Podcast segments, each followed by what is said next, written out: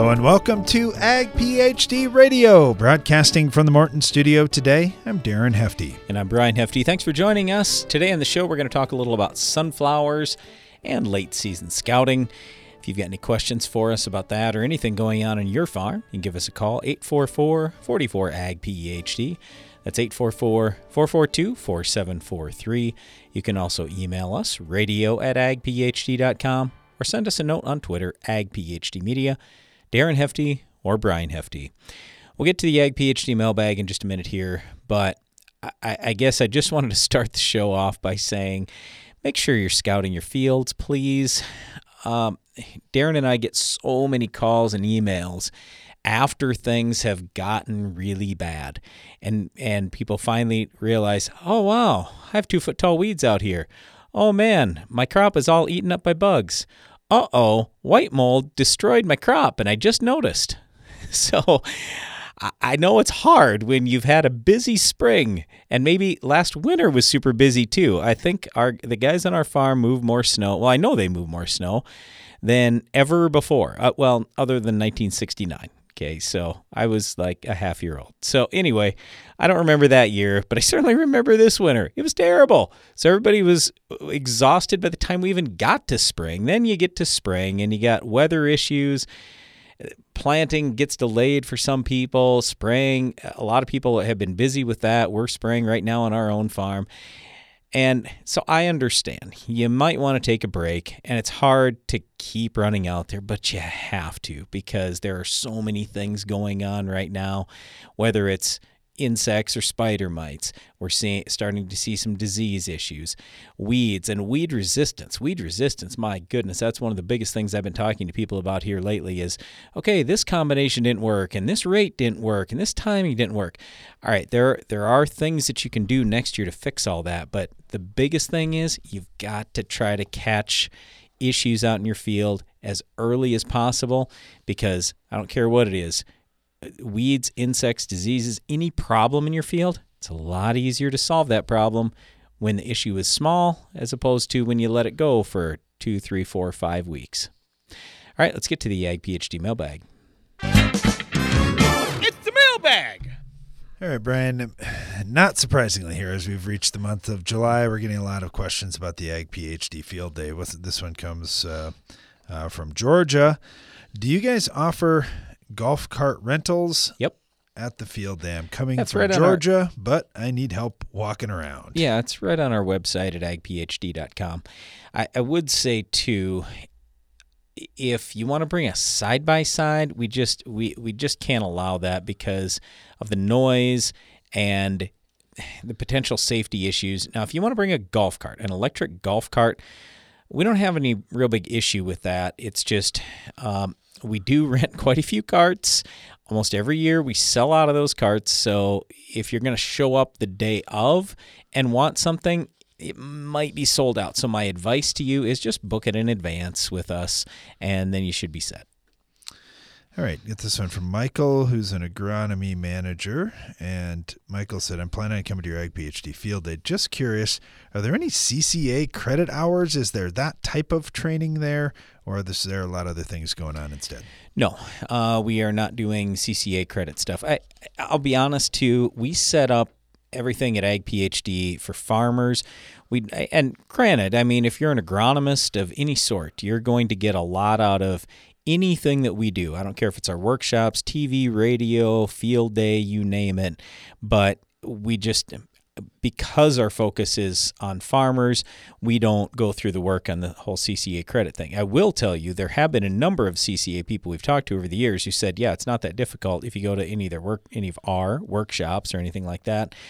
You just turn your stuff in because you've got a certain percentage from the way I understand it with that whole CCA program where it can be basically I'm, i know I'm using the wrong term here, but I'll just call it self-reported, or you just say, "Hey, I was at this," and you can get credit. So you can talk to the CCA people. You might be able to get something, but we don't go ahead and get that pre-approved or anything like that. All right, thanks for the question. Get this one from Jana. She said, I've got 10 acres and I am uh, helping out rescue horses. I'm curious, do you guys consult on pastures? I would like to be able to put all of them out there and have plenty of grass growth for those animals. Well, we don't necessarily consult for pastures, but if you have specific questions, we are more than happy to answer them. So, usually, what we talk about when it comes to pastures is number one, get a couple of soil tests and let we can take a look at those for you and give you a recommendation based on that. And then in terms of weed control, let us know what you have for weed issues and and what type of grass you are raising so then we can make a herbicide recommendation for you as well. Usually we don't have a real big issue with insects and diseases out in pasture, but if anything were to show up, send us some pictures, give us a little analysis uh, uh in your your own words, and we'll try to do the best we can to help you out with that as well. Thanks for the question, Janice.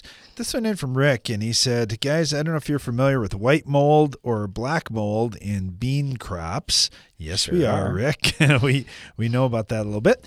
Uh, Rick said, I, I just, well, I guess he's got a long uh, email here, but just to summarize it, he said, We didn't really see the molds in crops until we stopped using the moldboard plow. Is tillage yep. and yep. turning it over and getting a buffer between where that mold is at and where the plants are at, is that the answer? Well, it can be, but in no-till, we'll also see less as well. What almost hurts is doing what we would call reduced till or minimum till because it's kind of like you're seeding things like weeds and diseases. So like like white mold, where it's the sclerotia that are kind of the the seeding fruiting body. Um, I, I guess moldboard plow used to be you moldboard plows used to be used to bury things, and so there was some advantage to that. But yeah, again, if we're talking no-till, true no-till, a lot of times that scler- sclerotia just lays in the soil surface, and we don't see as many mushrooms, meaning not as much white mold. So those things are possible. Now, I will say, I'll give you hope. Uh, there are many things you can do to reduce white mold it's the worst disease we have in soybeans on our farms. There are a couple other things we can do in soybeans you can't do in dry beans, but lots of options even for your dry beans. Stay tuned. We're going to talk sunflowers right after this. Get uniform control in your fields with trusted, hardworking Lucento fungicide. Control the toughest diseases with a dual mode of action fungicide that consistently outperforms the competition in field trials. Lucento fungicide from FMC works overtime for lasting control to help improve crop yields. Talk about getting the job done. Visit your FMC retailer or lucento.ag.fmc.com for hardworking control in your fields. Always read and follow all label directions. What does it really mean to provide the best crop nutrition? With AgroLiquid, you're getting a one of a kind approach, one that caters to your specific agronomic needs you're getting a crop nutrition plan that maximizes your fertilizer applications from every drop, all while accounting for your management practices and the products you're already using. But it's not just a product, it's peace of mind, knowing we've thought of everything. That's the AgroLiquid way. Apply less, expect more. Find a retailer at agroliquid.com. You won't want to miss this year's Ag PhD Field Day with guided tours of our extensive research plots, world premieres of the latest ag technologies, the highest yielding farmers on the planet, and more equipment running than ever before. The Ag PhD Field Day just keeps getting bigger and better. We'll also have great family entertainment, including a kids area, music, fantastic guest speakers, and food and drink available all throughout the day. But the best part is everything's free. Go to agphd.com to learn more for the Ag PhD Field Day, Thursday, July 27th. Insects have reigned since the dawn of time, adapted to their surroundings, experienced the harshest climates and toughest challenges until now. With two modes of action, Ridgeback insecticide delivers one devastating outcome for soybean aphids extinction from your fields. They may have lived through it all, but they won't survive this. End soybean aphids reign at ridgeback.corteva.us.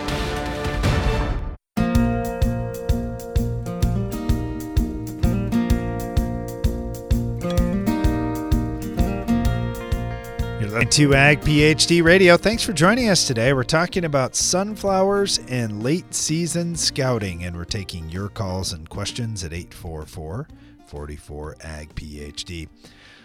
We've Got our friend Ryan Hunt on with us right now. He gets to deal with some sunflower acres. How you doing, Ryan? Good. How are you today?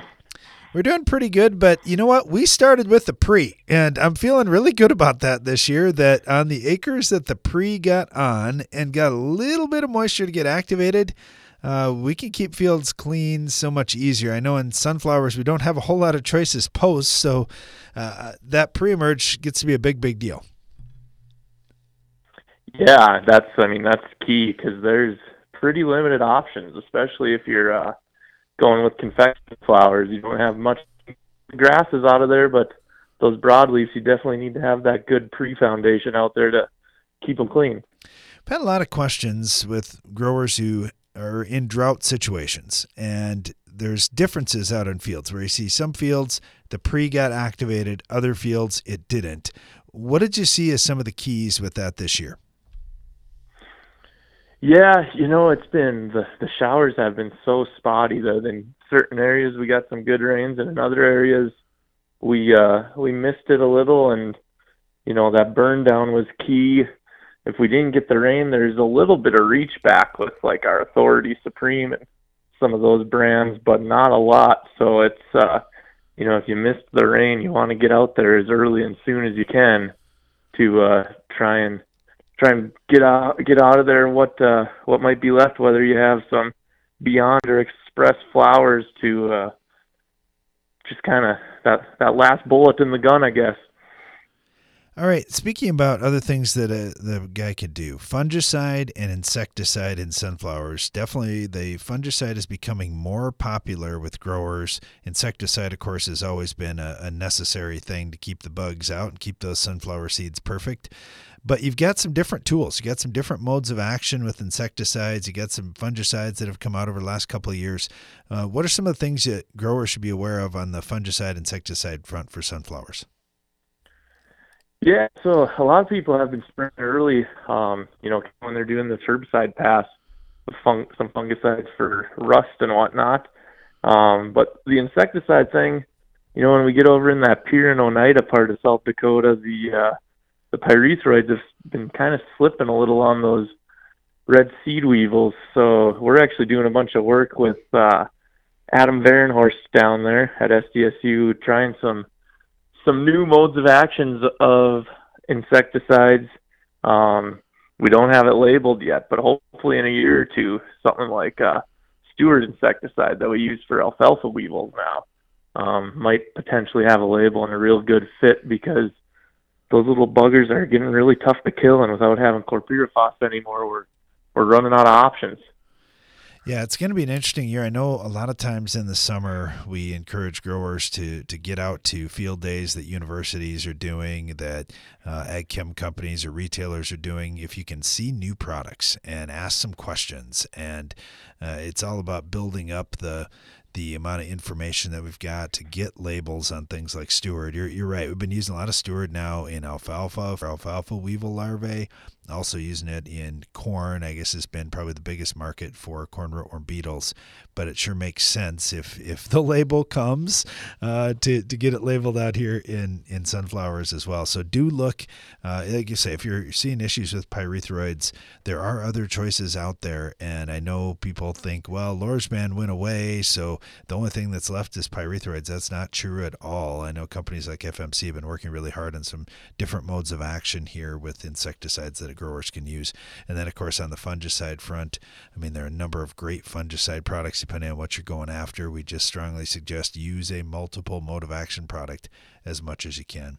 Hey, Ryan, thanks for joining us. We really appreciate it. And keep us up to date as, as product labels come. Sounds good. Thanks for having me. You bet. Let's head down to Kansas. We got Carl on with us right now, who farms down there. How you doing, Carl? I'm not too bad. Uh, you can shake a little bit of rain loose from somewhere. I'll take it. yes, I know it. It seems like you hear uh, these five inches or more in some parts of the world, and then there's there's guys like us that just aren't catching anything, and we'd be we'd be sure happy to take an inch here or there if we could. But you know, when it comes to sunflowers, that's one of the good things about it. We think, wow, it's got a big taproot, and it can handle some of those tough situations. Oh, absolutely. Uh, you know, we worked it out over the years that it, sunflowers are a dry weather crop. Uh, the problem right now is getting them up out of the ground. but uh, I think it's going to happen because I'm a double cropper, you know, after wheat, and we just wrapped up wheat harvest the last few days, and uh, there's flowers going in the ground, and you're always an eternal eternal optimist. Yeah, it just takes a little bit of rain here to get them started. Now, Carl, you've done a lot of work uh, both on the state level and the national level with sunflower associations, and and you, have kind of seen behind the scenes on everything that goes into the marketing and and what demand is like both here in the U.S. and and globally. What are you seeing uh, as big things that growers should be aware of happening with sunflowers? Well, right now that's a little bit of an unknown. Uh, that that sounds like a cop out for an answer to a question, but you know, you know we've seen some depressed prices, and I personally feel that uh, we there's more optimism. We need to be thinking about the positives. The exports are down, yes, but we have an unsettled world. And once everything starts calming down again and exports start going where they're supposed to, and then people are starting to feed the birds again and realizing the healthiness of sun oil for cooking purposes, uh, I think we're going to be okay. We're going to see some strength, like I said before. We're we've seen some downplay, but uh, that's part of the game. It, it'll turn. I know our counterparts over in Ukraine were were big in sunflowers in the past. Is that market coming back there, or with all the the I don't know what to say other than chaos that's happening in that part of the world right now, or, or are they still struggling to get sunflowers in the ground? Well, they're they're struggling, yes, but they're they're ahead of schedule. You know, from the from the past, they're making strides. Uh, there's probably as many problems with exports as there are raising them. But uh, I I've got confidence in them, and they're pretty resilient people, no matter you know what they've been going through for the last few years. But uh, exports there, imports here. Uh, there's lots of things going on in, in the world markets, and we'll work our way through it. I'm pretty confident of that. Now, you mentioned on your own farm the double crop situation, and certainly we've got a lot of heat going on right now and, and not as much moisture as we would like. What are some of the things that you do to, to make sure your sunflower crop is successful? The, the first thing I do is wait for moisture to plant. Uh, I never plant sunflowers into dry soil. Uh, if you can't get them up, don't do it. Uh, I don't like to sleep, see them sit there for a week or two or three. But uh, like right now, we've got we got moisture in the top. It's down below where we have problems. We're about. I was looking at my charts here now. We're about seven to eight inches below normal for this time of the year. But you know we've been here before, and that's probably the main thing that we have stubble to shade to hold that moisture, get the thing coming up, and uh, hope we get some showers along the way. Uh, I'm, I'm confident you're right about the deep tap root. Once we get it established and get going down, you're in pretty good shape. Yeah, it's going to be interesting to see uh, how this market turns. I, I know you mentioned uh, having some optimism there. I, I do as well. I think we should have optimism in a lot of these markets. I, I think we've got a great shot. We just have to do our job as farmers, raise the best crop we can. When it comes to flowers, what kind of flowers do you raise, Carl? I, I raise the uh, oil type of sunflower. Uh, you can go with bird food or cooking oil uh, or the snack food industry oil usage. Uh, you know, potato chips and other snacks are huge, but that's what I I use the oil type. And if you if you have a better market in the snack food or you have a better market in bird feed, then I can go either way. And I usually bend my flowers and then wait for fall or winter or spring to uh, market them so I can be able to choose a little bit what's going on. So, uh, and plus the uh, soybean oil market has been on fire this last week and uh, you know we're seeing about a fifteen twenty dollar or mentioned upwards of movement, and that encourages us for sun oil. Yeah, absolutely. There's a lot of good properties to sunflower oil, and, and certainly it's something oh, to yeah. take a look into if you're a grower or you're looking at what can I do to make a difference. Sunflowers may be that crop for you. Hey, Carl, thank you for all you do. Really appreciate it. Thanks for being on today. No problem at all. Anytime. Talk more about sunflowers coming up right after this.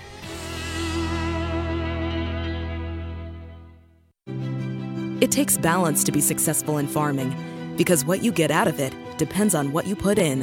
And Corteva Alliance gets that. Introducing Utrisha N Nutrient Efficiency Optimizer, a biological product that naturally captures nitrogen from the air It's a sustainable way to add balance to your traditional nitrogen methods and maximize your yield potential. Embrace a balanced approach to nitrogen management this season by visiting Corteva.us. The hard-working, independent spirit of rural America can often be isolating. It's not often discussed, but mental health issues are real. Now's the time to lead by example, talk openly, and show that a strong mind is just as important as a strong body. FMC is proud to be working toward ending the misconceptions around mental health through awareness, guidance, and action. Together, we can uproot the stigma. You won't want to miss this year's Ag PhD Field Day. I'm Darren Hefty. Each summer on the last Thursday in July, we open up our farm to you so you can learn more ways to improve your farm, and the Ag PhD Field Day just keeps getting bigger and better.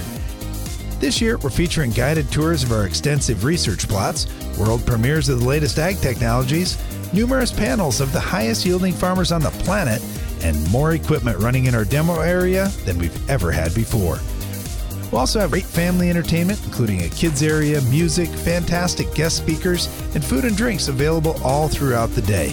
But the best part is everything is free.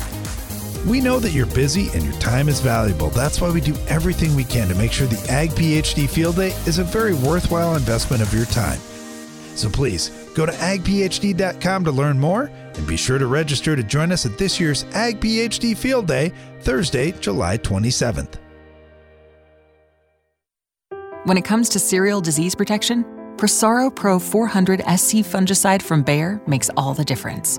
With three effective active ingredients for overlapping control of foliar and head diseases, and a flexible application window for head scab, it's formulated to lower DON, protect yield potential, and promote superior grain quality.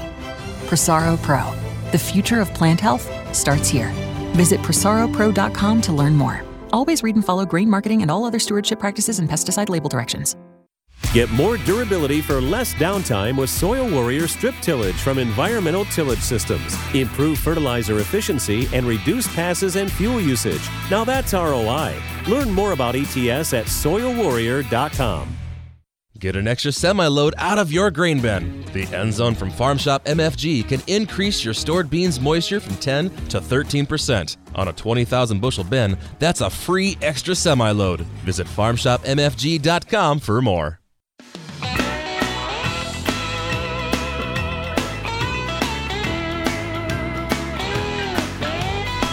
Late season scouting and sunflowers is our topic today. Thanks for joining us. You can be part of the show by calling us at 844 44 Ag PhD, or if you just want to discuss something happening on your farm, not even about sunflowers, that's fine too. You can also email us radio at agphd.com. Let's head up to North Dakota. Got Jeff on with us right now. Of course, North Dakota is a key state for sunflower production. How you doing, Jeff? Oh, pretty good. How about sunflowers this year? Did that fit into the rotation? And if so, is it uh, an increasing amount of acres, or what are you seeing? Uh, for us, it was um, uh, we grow them every year. Um, we kind of kept it flat this year. We went we did about fifteen hundred acres on our farm this year, so um, we've had very good luck. Uh, we've been growing them since my dad started growing them in late seventies, early eighties, and we've continued to grow them. So they've been a good crop for us. You know, the the rotation is always a question that I get from growers that are looking to get in. When do you put sunflowers into the rotation? What do you like to follow, and what works best coming out of sunflowers? So we usually like we do kind of a four to a five year rotation. Um, we'll we we really like to follow um, corn with sunflowers um, because we can push our night um, fertility program a little bit harder on our corn we can come back in the next year and mine some of that deep nitrogen that might leach down. And then we like to follow it either with uh, malt barley or spring wheat is what we do following our sunflowers. We really like uh, barley because we like to seed that early. And for us, seeding sunflower ground early because then you're, you're having the possibility of not seeding into dry conditions later in the year. Yeah, that makes a big, big difference. How about from a weed control standpoint? I know a lot of folks say, well, the best thing you could do is plant into a clean field. I would think corn probably gives you a pretty good opportunity to clean things up before flowers. Yes, it does. Um, we also um, switched back. Um, we are starting to use um, the old granular Sonalan ahead of our sunflowers. Um, we did 90% of our sunflowers this year with uh, granular Sonalan, where we then came in with a uh, Authority Supreme. Um, we did that. We had just a couple of fields. We didn't get to them in, in a timely manner, I guess, because of a condensed uh, season for us this year. So we just went with an Authority Supreme. So we've got a little comparison here going on our operation, seeing if adding Sonalan back in will help control some of the kochia. Ooh, I love it. I love all the different modes of action you're talking about there. Those are, are great choices to, to get things started as you deal with a really tough weed. And for folks who don't know much about kochia yet, you're lucky. that's that's not a fun weed to deal with here in the Dakotas. No, uh, especially in our area, um, AIM and Sharpen have lost their efficacy on kochia. So um, actually, our burn down program this year was uh, Roundup and um, um, Gramoxone, along with our pre. We used the Gramoxone to kind of burn it off and try to get everything uh, clean, get it, try to get a clean slate early on. Interesting. Uh, okay, so this time of year, Jeff, we're talking about scouting here in the summer in sunflower crops. What are you looking for? Is it mostly bugs that you're after in your area, or is there something else? Um, well, I just did our our our herbicide application because we're at about V we're right around that V8 stage right now. Um, so when we get closer to bud, we'll start watching for uh, insects. But we'll, I also have to watch every once in a while for a little bit of leaf rust and stuff. But uh, we haven't had that as we had that quite a few years ago. We haven't had that lately. I think the newer genetics in the sunflowers have helped with that. But insects are usually our biggest problem. Yeah, speak about genetics. How, how do you feel that's going? Do you feel like you've got new options to choose from every year, or do you stay with varieties for a long time? Oh, we've actually switched to a new seed, uh, Clearfield Plus variety, and uh, we've we've really liked that variety. I think it's been out for about two years now, and we've uh, grown it for two years, and we've been very impressed with it. Yeah, it's interesting to see what's happening there, and, and like you mentioned, we we don't have the answer like a uh, Liberty Link Roundup Ready dicamba tolerant 2,4-D tolerant flower like the soybean guys have some choices, but uh, coming along, and uh, like I say, there's new genetics that are performing well, and the disease improvements. That's that's a big deal too, and if we can have a little better tolerance to, like you mentioned, the rust and and some other diseases. I know white mold is one that I'm always curious about as well that that certainly helps to get higher production and more consistent production too. Hey Jeff, thank you so much. Really appreciate having you on. I know you're a busy guy, but really appreciate you taking the time. Okay, thanks. Got Clark on with us now, uh, also in North Dakota. Clark, how are you doing today? Not too bad. Busy day. We're trying to finish up the fungiciding on the spring spring wheat. There you go. There you go. Yeah, there's. I know we were doing a little bit of fungicide work this morning too, and I, I think about uh, Jeff up in the northern part of the state, uh, you a little further south. Uh, do you see differences there? Are there there big changes in terms of managing sunflowers from one end of the state or another? I think the management is uh, very similar between Jeff. I know Jeff very well. We sat on the NSA board together. Uh, very similar. It's just uh, I, I probably the differences between uh, his area and our area is just the timing of when we can get crops in and stuff. Uh, I was just in the NSA board meeting in uh, Sturgis or Spearfish, South Dakota, and I could not believe the variety of stages of sunflowers. I saw sunflowers that were two inches tall, and I saw sunflowers that were uh, chest high. So big, big difference in the stages of sunflowers across a couple states. Yeah, that's for sure. Uh, all right. So, what are you looking for right now, Clark, in, in flowers on your farm? Well, on the flowers, we're probably uh, not doing much with them right now. We just got a herbicide on here about a week and a half, ten days ago, right before the convention.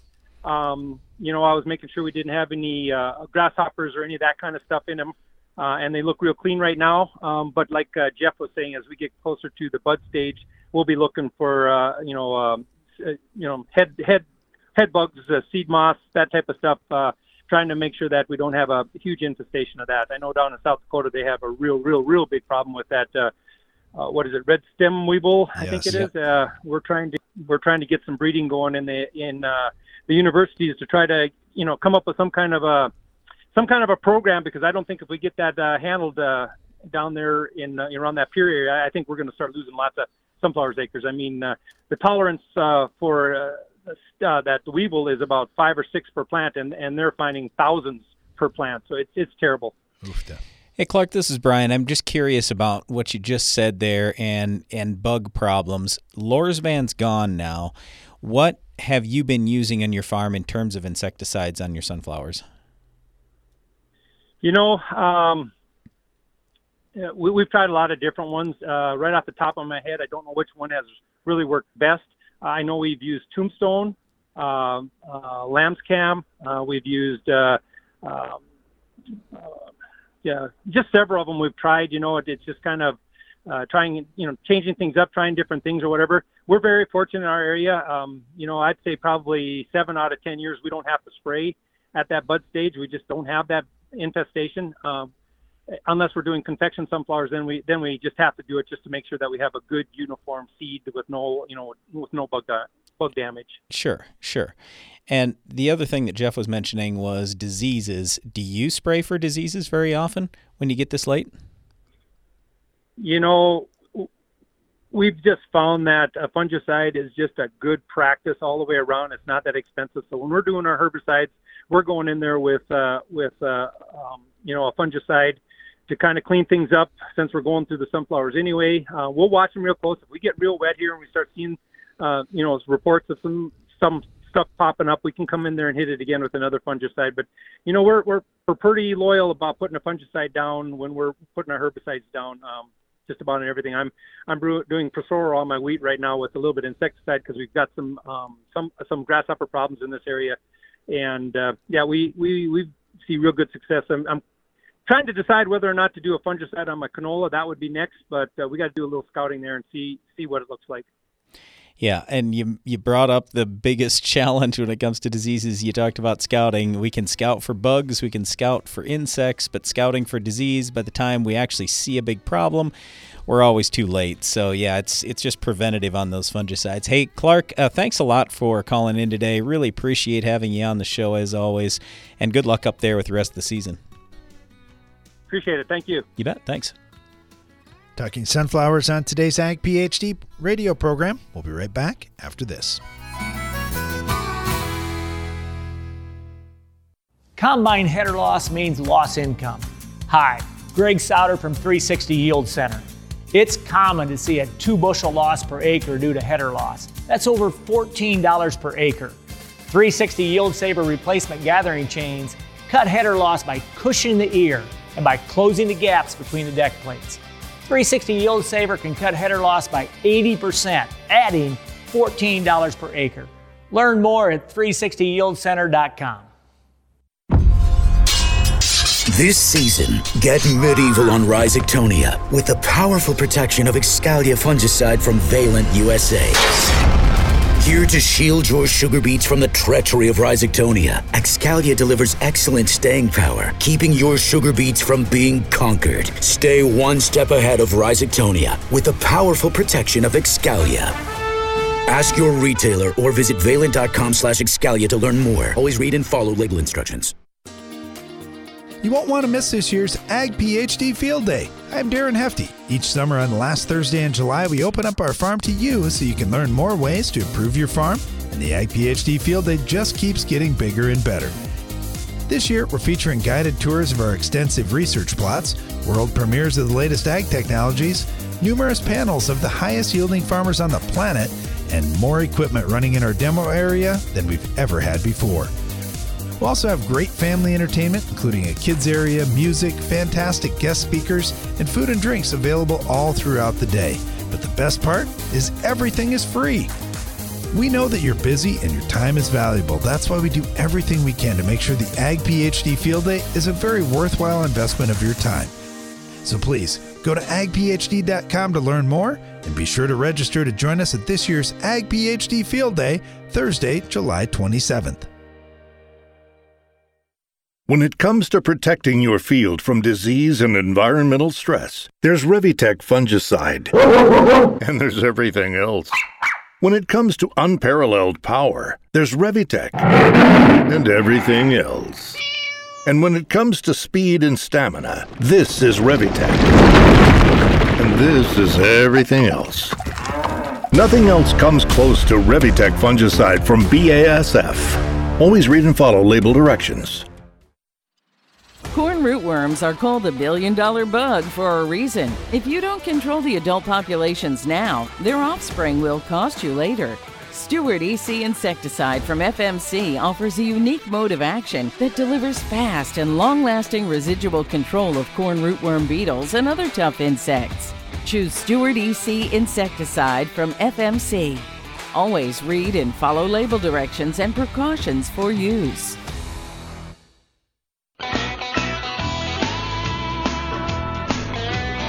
Welcome back to Ag PhD Radio. Brian Hefty here, along with my brother Darren. We're live in the Morton studio today, just taking your calls and questions now for the rest of the show. We've been talking about sunflowers already. Anyway, if you've got a question for us, 844 44 Ag PhD is our number, or you can email us radio at agphd.com. All right, got a question from ZE here. Just wondering about enlist soybeans and can you get some for the eastern region of Ghana? Well, thanks for the question, ZE. I'm not sure that enlist is labeled so. in any country in Africa yet, but it, it sure could be. You could check with Corteva people in your country and see if Yep. if that's labeled yet. But yeah, otherwise, country or seed companies in the United States outside of potentially Corteva, I would assume, are uh, are not able to send them overseas, not licensed to send them overseas. So yeah, check with Corteva and see what you find out. I'm sure they're working on that uh, all the time in, in soybean growing areas. I had a comment that came in here from Gina, and she said, This whole debate about carbon dioxide, we absolutely need more carbon dioxide. We all learned in grade school plants need carbon dioxide to thrive. Correct. Then the plants produce oxygen that we need. Correct. Bottom line, if we don't have carbon dioxide, we eventually aren't going to have people. Yep, that's true.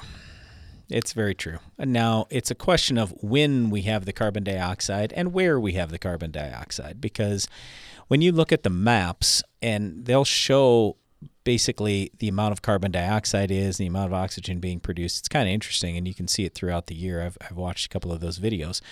Well, when you get to the East Coast, the West Coast, where it's all people and no crops, I, I, don't get me wrong. It, it there are crops there. Okay, so please, you don't need to call in if you're on the East Coast or the West Coast. You go, what? We have all kinds of. I'm I'm sorry. What I mean by that is the ratio of people to crops. Whereas you get to the Midwest, the ratio of people to crops is tremendously different. So yeah, it's just the more crops, the more plants, period, we have growing, the more carbon dioxide gets pulled in, and the more oxygen gets kicked out. So, you know, I, I I'll just put it this way: I'm no scientist studying carbon dioxide or anything, but she's exactly right. It's the very principle of growing plants. What do plants breathe in? Carbon dioxide. So if we can raise better crops, better plants, period, plants, then we're going to have more oxygen produced and more carbon dioxide pulled in. All right, I get this one from Michael. He's in northern Idaho. He said, Hey guys, uh, I catch your Ag PhD show a lot, but it would be really nice if you spent some time on crops other than corn. I would love to hear about wheat, barley, canola, garbanzo beans, peas, lentils, and others. Well, yes, I I I, I understand what you're saying. It's just that corn, uh, soybeans, and wheat are the three biggest acreage crops in the United States. So that's kind of where we focus our, our time and attention. Um, plus, we raise we and we have raised for our entire lives corn, soybeans, and wheat here on our own farm. So we would consider ourselves experts with that, especially corn and soybeans. But when we talk about all these other crops, and so really for anybody listening today, I don't care what plant it is you're raising, there are a lot of the things we're talking about that apply to every single plant species there there is. So fertility is probably our number one topic on this show and on our television show. We talk a lot about drainage, weeds, insects, diseases, just cultural practices in general. Just and and I'll put it to you this way: I like listening to people that talk about other crops, they're doing stuff in other parts of the world. I'm always trying to pick out even just one thing that I could apply to my crops in my area that could potentially help me out. So, yeah, I, I mean, well, we're not talking garbanzo beans hardly ever on our show specifically. Um, just understand that a lot of these same lessons do apply to the other crops. All right. Thanks for the question. Uh, got this one from Mark. And Mark said, I remember hearing you guys were working on developing software that would automatically compare yield data to your soil sample points. Yep. I'm just curious, how are you coming on that project? When will that come out? And what do you think it will cost? Uh, we're coming along really good. We've been working with a couple other companies on this. Um, it's called Vrafy, V R A F Y, and we're going to be talking about that a lot at the Ag PhD Field Day. That's actually where it's it's launching later this month. Um, we're talking probably a couple bucks an acre at the most. Um, it, it's it, it's really pretty interesting. And so this is not we're not here today to give you some kind of sales pitch, or we're really quite frankly never trying to give you any sales pitch on stuff. But if you're interested in that, you can certainly come to the Ag PhD Field Day or just look up Vrafy at some point here down the road. But the reason why this whole project started is because of, of what we've been talking about for the last five years here on Ag PhD. And I honestly don't remember. This might have been Darren's idea, might have been my idea, might have been somebody else's idea, but we just had this thought uh, quite a few years ago like, hey, why don't we start matching up all these soil test grid points and our data there with yield? Because I mean, like on our own farm, we farm 3,500 crop acres. We're doing one acre grids on probably, let's call it 2,500 acres per year. So now after five years, we've got, I mean, just doing the simple math here, that's 12,500 data points. Well, surely you're going to see some kind of correlation. And granted, there are all kinds of other things that happen. I mean, a deer laid down here or there. Uh, somebody ran over some crop here or there. I mean, you know, all those things happen. But over that many data points, the little things, they're going to sort themselves out. And anyway, what we've been able to find out is what are the better, I don't know if I'm necessarily going to call it best levels, but what are the better levels we need to be at in terms of soil fertility for phosphorus, potassium, some of the different micronutrients. We found ratios to be tremendously impactful for us, like phosphorus to copper, phosphorus to zinc, things like that. And that's all because we were matching up yield with each individual soil test grid point and the soil test results. So that's where this thing started, and then we kind of went from there, adding a few more things to it. But it's it's exciting stuff, and we started doing it manually, and then we basically uh, one of our guys built a really simple computer program to to put things together so it wasn't nearly as much work.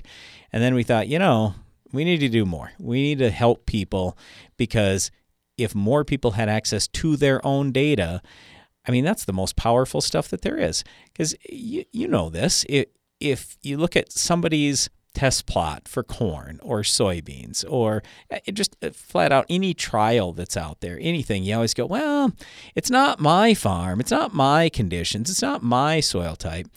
So when we start talking about fertility, and I, I find that most farmers out there are, let's call it hesitant to make their own fertility recommendations but who are you trusting on that stuff? How much information they, do they have? And are they truly making all the recommendations you need, not just N, P, and K that they have in the shed? Are they helping out with the micronutrients, the ratios, ev- literally everything? Um, the more information you have from your own farm, the better you can fine tune that fertility program. And let me let me put this in language that that my dad always used to talk in dollars and cents because uh, let's face it uh, a lot of farmers that lived through the 80s like him and my grandparents that lived through the depression uh, they were most focused on dollars and then everything else came after that.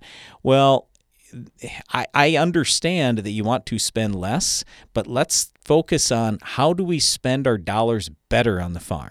And so that's really what it kind of comes down to is how can you invest your fertilizer dollars in the things that make you the most money rather than just spending the same uh, for the same pounds of NP and K that you did 5 years ago or 3 years ago or last year when that isn't going to make sense financially and it's not going to make sense to maximize yield might not make sense to make your ground better. So, where I'm going with all this is we all have to try to get smarter, and how we get smarter in farming, in part, is by using our own data from our own farms. It's awesome. So, yeah, I'm really excited.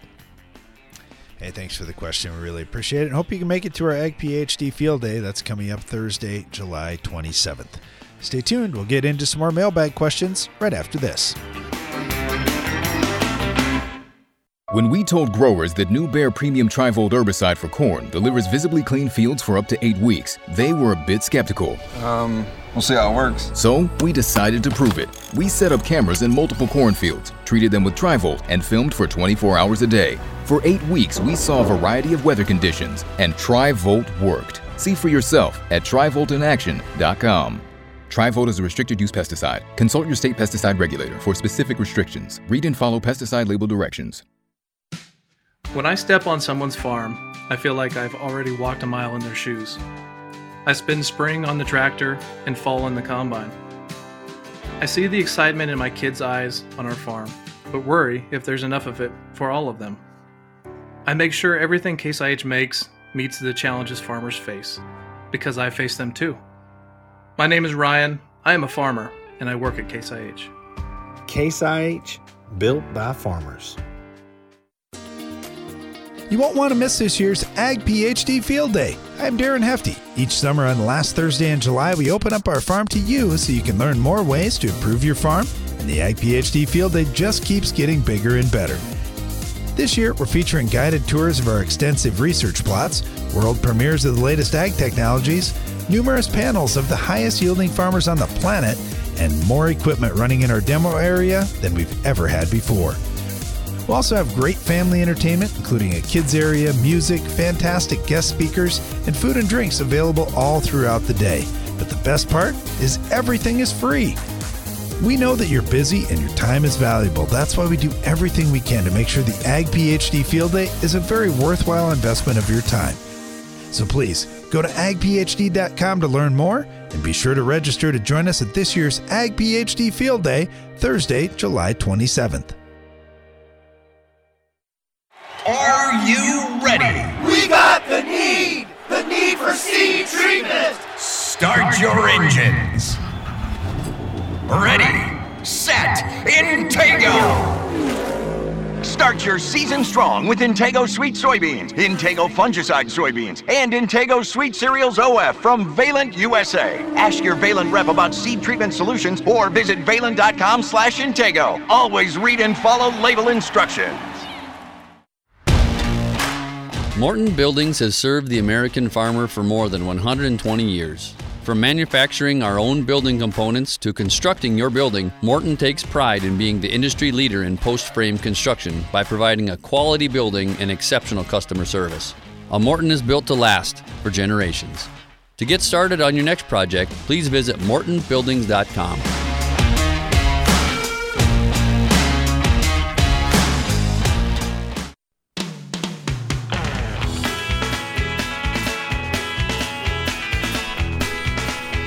You're listening to Ag PhD Radio, broadcasting from the Morton studio. We're right in the middle of the Ag PhD mailbag time, taking your calls and agronomic questions by email, radio at agphd.com, or just by the phone, 844 44 Ag PhD. All right, Brian, you got a soil test I just handed your way. This one comes from Jonathan. He said, Guys, this is in my cotton ground. I'd like your thoughts on my nutrient levels, especially potassium and sulfur. Okay, well, first of all, we're dealing with pure sand. It's four to six cation exchange capacity. So we're always going to treat pure sand different than we are real heavy ground, like what we predominantly farm here in South Dakota. But nevertheless, number one, we're always taking a look at soil pH 5.4 to 5.8. So our recommendation immediately is going to be lime. You don't need a lot though. When you have pure sand, just a little bit of lime, and that'll take care of that. But I would ex- I would suggest you use dolomitic lime because you have very little magnesium in your soil also, which is why in your base saturation test you're down into the 6 to 10% range on magnesium. So it's not like it's horrific, but it's not good and you need some magnesium. Well, the cheapest way to do that, dolomitic lime. So that'll solve your issue with low calcium, low magnesium, low pH, all in one shot with that dolomitic lime. Okay. Uh, beyond that, potassium, you've got 140 to 280 parts pounds, I should say, pounds per acre. So, I mean, like in our heavy soil, we'd say, oh my goodness, that's really, really low. Well, with your base saturation test, you're actually at 4 to 6% because you have pure sand. The challenge with pure sand is it doesn't hold potassium real well. Now, it'll hold it much better than it will nitrate or sulfate or boron, but still, you're going to need some mid season potassium almost for sure in almost any crop. So, our advice is if it's me, I'm going to put some on at planting time and I'm going to put some, or just before that, and I'm going to put some on mid season. Same thing with nitrogen, same thing with sulfur, same thing with boron because you got sand. Now, I'll say this too. I'm assuming we have irrigation here. If you have irrigation and you can be putting out a little bit of nutrient every single pass with the water, that's awesome. That's that is what I would do. But yeah, I mean, pure sand, you just know you're not going to hold a lot of stuff. Now, other things you can still hold phosphorus, um, zinc, copper, stuff like that. And your zinc and, and copper levels aren't terrible. I mean, if it's me, I would try to get a little bit more out there because I'd like to be roughly, call it 10 to 1 ratio phosphorus to zinc and 30 to 1 phosphorus to copper. So you'd use a little bit more of those micronutrients. Uh, but phosphorus, you are down to as low as 122 pounds per acre. So that's not going to cut it if you get a big yield goal. Again, though, with phosphorus, it doesn't move very well in soil. So don't be thinking everything leaches because you have sand. The phosphorus, you still want to get out there ahead of planting, and then you should be in pretty good shape. So those are the main things I see. All right, thanks for the question. Got this one in from Zach, and he said, "Guys, uh, first of all, I want to say I'm a big fan of the show. I'm a young farmer and aspiring agronomist. I I noticed something in our cornfields this year: some purpling on leaves from V1 through V5. All of our fields only have a few spots that look like this. They're sporadic." The field was drought stressed. Now it's gotten two and a half inches of rain over the last couple of weeks, and we did make an application 150 pounds N via anhydrous. In a few other spots of purple leaves, it looks like it's just a few rows next to each other. Is there a possibility this could be planter related? Just curious if you've seen something like this. This is in northwest Ohio. It's most likely just phosphorus. So purpling on the lowest leaves of the plant, that's almost always phosphorus deficiency. So let's put it this way because you said you're an, an aspiring agronomist. This is one of the things we're always going to tell agronomists and farmers too. If there's ever anything that looks unusual, it's great to go asking questions, but it's also important to do soil tests and tissue tests right in the worst of the areas, but then also do soil tests and tissue tests in the areas that look phenomenally great and then you can start comparing some of the things. You can start learning things on your own because I, I'm sorry, but there are just a lot of bad recommendations and a lot of there's a lot of bad advice out there. Nobody's going to know your situation like you. Nobody knows what you put out there last year or even the year before that that could potentially affect it. Maybe there's a little carryover. We see ALS herbicides purpling things up too. Usually, though, it's more up and down the plant, not just on the lower leaves. Because I'm looking at the pictures here, and it's just the bottom couple of leaves. Otherwise, everything else looks great. So I, I'm guessing it's a phosphorus deficiency. And when you look at your soil test, you might say, well, it looks like I have a pretty good phosphorus level. Look, you should never look at any one nutrient on the farm in a vacuum. Don't look at it by itself. You have to look at the whole soil test. Let's see what else is going on. Maybe you have too much zinc or copper in relation to your phosphorus. Maybe you have too much nitrogen in relation to your phosphorus. Maybe you have too much magnesium or, I mean, something else. I don't know. Uh, but it just sure looks to me like either something's out of balance or it's just flat out most likely you need more phosphorus. All right, thanks for the question. Uh, yeah, I'd love to see soil tests just to see in those areas compared to other areas in the field too. Now it Right. might just be slightly less phosphorus in that area. You might be right at that Right. breaking point where you Right. could be seeing problems in other areas of the field, Well- just not showing up on the leaves. Yeah, and especially okay, if, think about the two things we're talking about here. If there's early planting cold soils, then we know phosphorus isn't as available.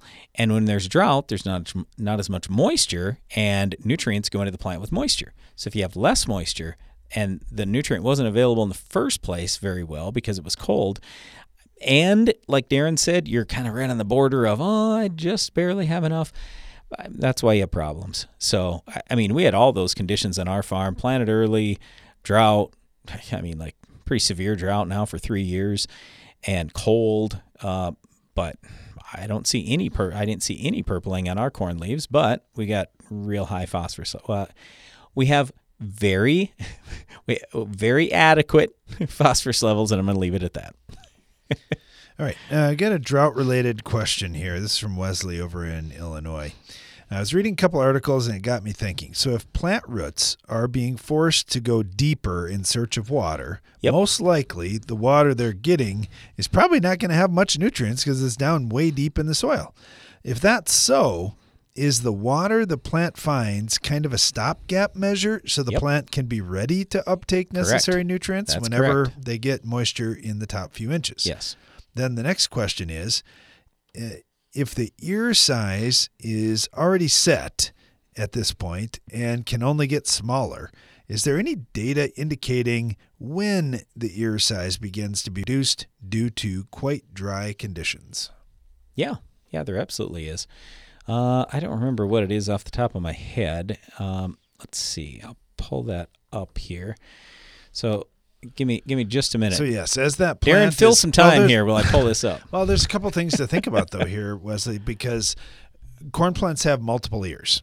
And so there's a point where the corn plant says, you know what, we're just going to feed the top ear. We aren't going to feed multiple ears. And, and maybe at some point the plant's saying, gosh, everything is great. We've got enough food, enough water. We're going to feed a couple ears. And you definitely see multiple ears in, in spots of fields or potentially even in large parts of the field if everything is great all season long. So that's one part of this. And then at some point, that lead ear, even though the plant's only goal is to make seed and it's decided I can only feed the one ear, then at some point it's going to decide I don't have enough to make a 20 kernel around, 50 kernel long ear. And you'll see that ear shrink up. So you'll see less kernels around, you'll see less kernels long, those types of things. And that's where the plant's kind of giving it up because it just doesn't have enough moisture. Yeah, Now that so- can happen at any point, Yep. I believe. So ear shoots are initiated at V2 roughly, so very very early. And then we're talking rows around, you're going to establish that sometime in the V4 to V7 kind of timing. And then they say it's somewhere in the maybe even as early as V5 all the way up uh, V12 something like that for length. But what I always talk to people about is those are somewhat determining factors, but don't forget, even if your rows are set around, your length is set, uh, there's a tremendous amount that can be added to each individual kernel or not. So you don't want to give up too early. You can you can definitely have better corn if you have more nutrients going in late in the year, just like you can early in the year. So yeah, I realize you've taken off some of your top end potential, but I, I, I mean, I, am still optimistic with the grain markets. I think the drought is worse than what they're talking about. Uh, so if you can raise a halfway decent crop, you might end up with pretty good income this year. All right, thanks for the questions, Wesley. Really appreciate that. And I would remind you if you're interested in coming to the Ag PhD Field Day, it's coming up Thursday, July 27th. Just visit agphd.com for more details and to pre register. Thanks for listening today. Be sure to join us again each weekday for more Ag PhD Radio.